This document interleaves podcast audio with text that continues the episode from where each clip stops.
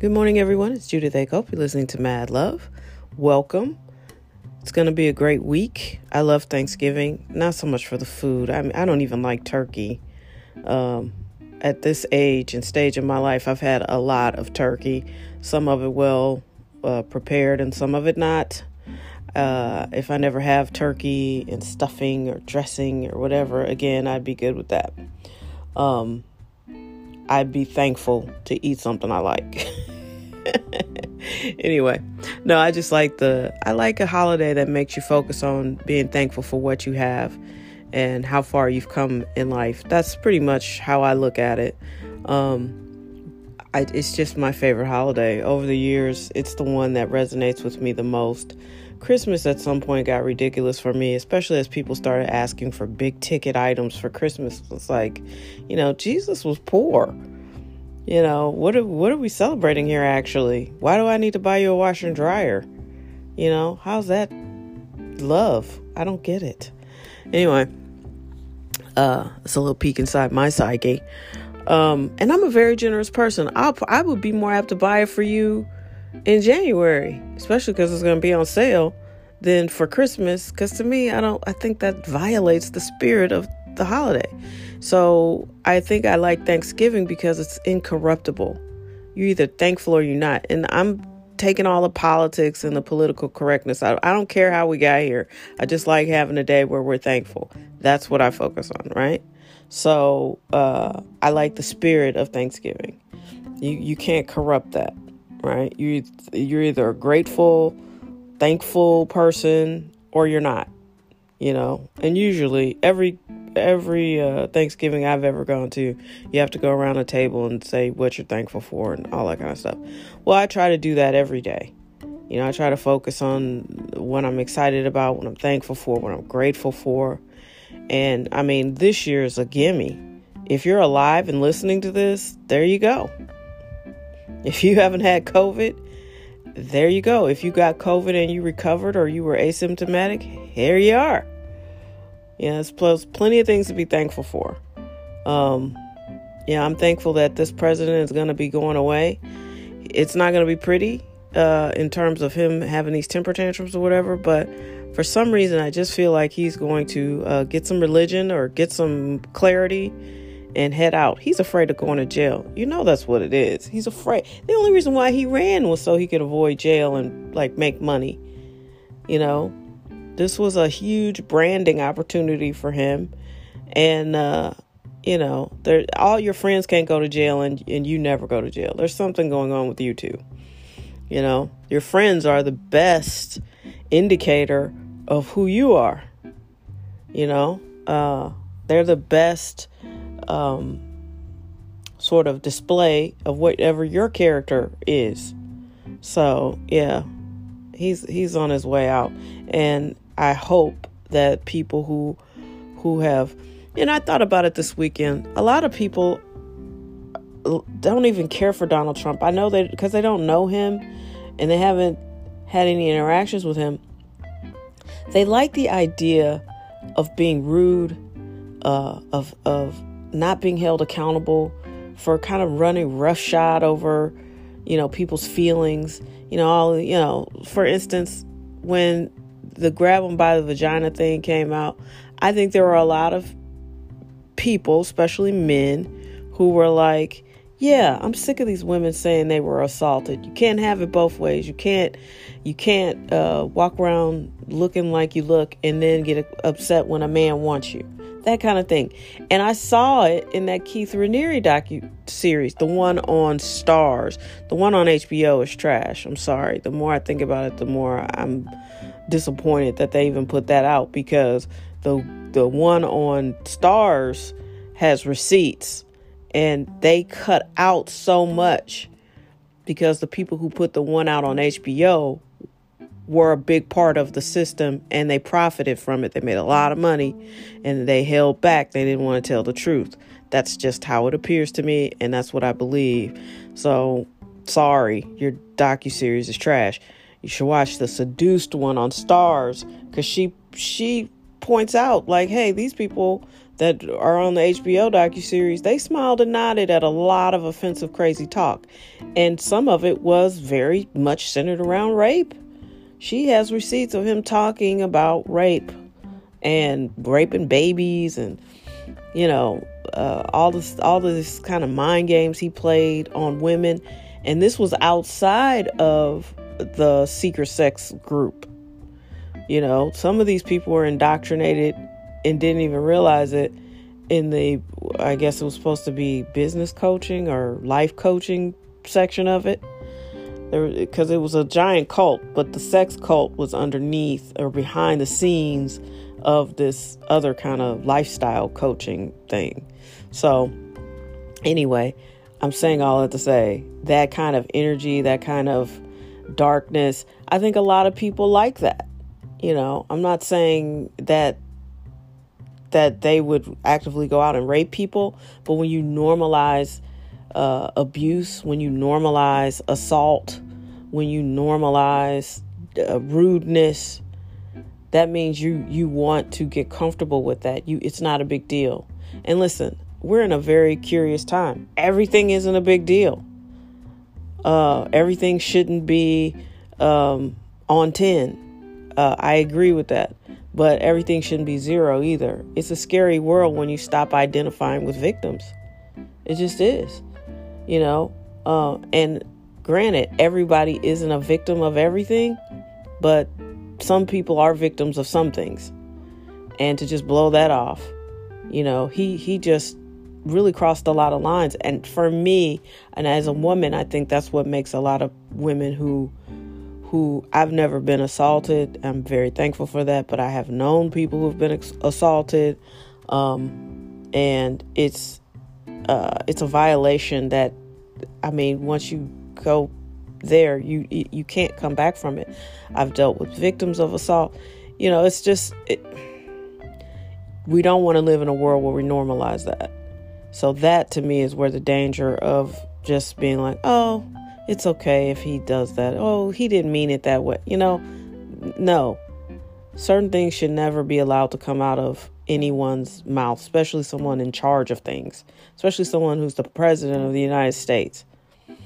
And I think that's his appeal to this undercurrent of people who just want to blow past people's emotions, including race stuff, including gay stuff, including women's rights, all of it is balled up in one thing for for some people like that I'm talking about this big group of people who are just tired of being sensitive, who weren't really all that sensitive in the first place.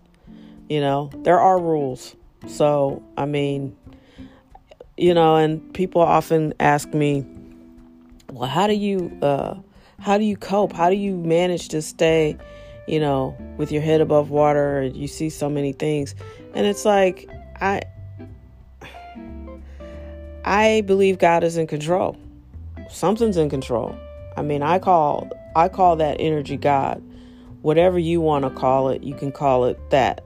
But I believe that God is in control and that eventually justice gets delivered. Now, here's the thing with justice. It do, it doesn't look like what you think it looks like all the time and it moves very slowly.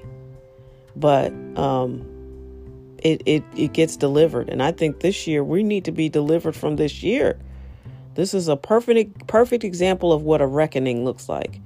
It came and showed us all our flaws. We don't have a lot of strong leaders in place, uh, from governors to mayors to whatever. You look around and you're like, man, my life is in these people's hands. like they're in control of my livelihood and my life. Like it's scary. You need to pay attention to who's in control. And um, I'm not saying that's a strength of Democrats or Republicans. I think both parties are fairly ridiculous, um, especially on the extreme edges. Um, and I don't think it's political. I think you have to find people who uh, want to serve communities. And they are not politicians, they just happen to have political offices. Because if you've ever dealt with someone who feels like they're a public servant, you know what that feels like. And if you've ever dealt with someone who thinks of themselves as a politician, you know what that feels like. It's a very dramatic difference. Um, so there's that part of it. And I just think people have fallen in love with the idea of just not being held accountable. So, boo on that. Uh, real quickly, did anybody um, watch the Will Smith Red Table Talk? So, first of all, on HBO Max, they had the um, Fresh Prince of Bel Air reunion, which was interesting. I wasn't a huge, that's not a show that I watch over and over again. I wasn't a huge fan of it, but of course, in 1990, it was on TV and I watched it. And I think I shared when I was an intern at Warner Brothers so very long ago. Uh, we were we were almost done with our internship, and we wanted to watch the pilot series uh, coming out. And uh, you know, our boss reluctantly let me and, and uh, this guy from St. Louis. I didn't know him prior, but we both were from St. Louis and we spent the summer kind of palling around uh, Randall. And so we both kind of talked her into letting us watch. And he was obsessed with Quincy Jones Entertainment. In fact, he didn't even go back to college. I went back to college. And so he was he was like, "We got to watch uh, Fresh Prince. It's from QJE. QJE. He spent the whole summer QJE." So we finally watched it. And of all the ones we watched, that was the one I remember. I don't remember the other pilots in that uh, from that afternoon. We watched about I would say we watched a couple hours worth of pilots. And uh, that was the only one I remember because it was funny. And I remember we walked out and she was like, Well, what do you think? And we were like, Oh, that Fresh Prince, that's going to be a hit. That's funny. And um, yeah, so that's my connection, which is no connection really. to Fresh Prince. But the the reunion was was heartwarming, and then he brought on the original Aunt Viv, and then the Red Table Talk that he has on Facebook. Man, now that is really where you learn. Um, I didn't realize that uh, Will's household, his father was a, a domestic abuser, and um, man, it, it it was really really fascinating. Just if you get a chance to watch it I respect him a ton because it's easy to be a man in this world and shield all your feelings and pretend everything's okay all the time. And these people just put their business out there. But I don't think it's for the attention, I think it's to help people. Because I never would have known that about Will Smith. And it explains so much about his dynamic with his wife and his commitment to his family. Um, so, yeah, very, very interesting. Check it out. That was very good. He is a supreme human being. He really is. He is on a journey and he is willing to be vulnerable and share that with us. And that is such a gift because life is full of challenges for all of us. And like I said, with that kind of money, he could just pretend everything was copacetic all the time. And he just, he doesn't do that. He wants us to, to grow with him uh, because we're all facing the same kind of challenges, you know? And that's just, I mean, that's really powerful. Very, very good. I enjoyed that. Uh, watched that this weekend. Um, I tried to relax because last week was really, really stressful for me. So it was just so much work, work, work, work, and slammed and deadlines. And so this was, this weekend was to decompress. So I did that.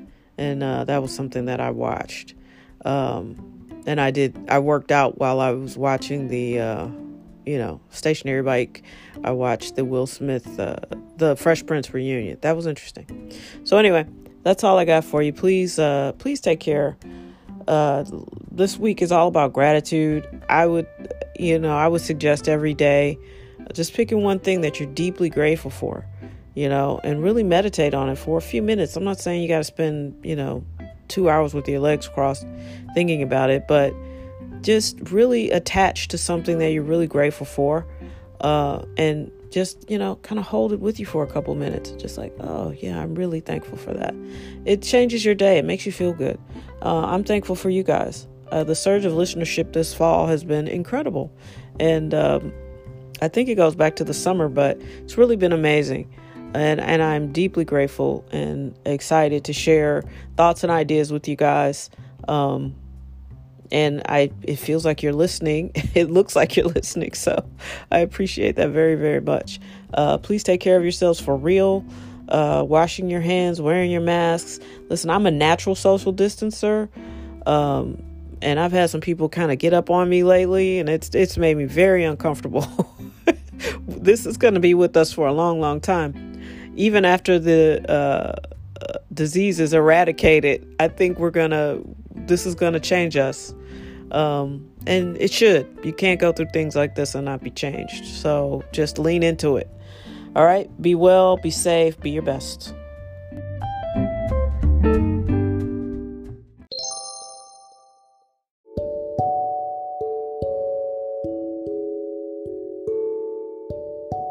Yeah, this is a new track. Uh, hopefully, it will be released on November 27th. Um, the distributor is moving a little slowly because at the end of the year, that's what they do, and I may have missed the deadline. Sorry, guys. Um, but the team is excited to share the new record with you. It's entitled Sub Rosa, um, and it's got five tracks on it. I think they're pretty hot. They are a good addition to the catalog.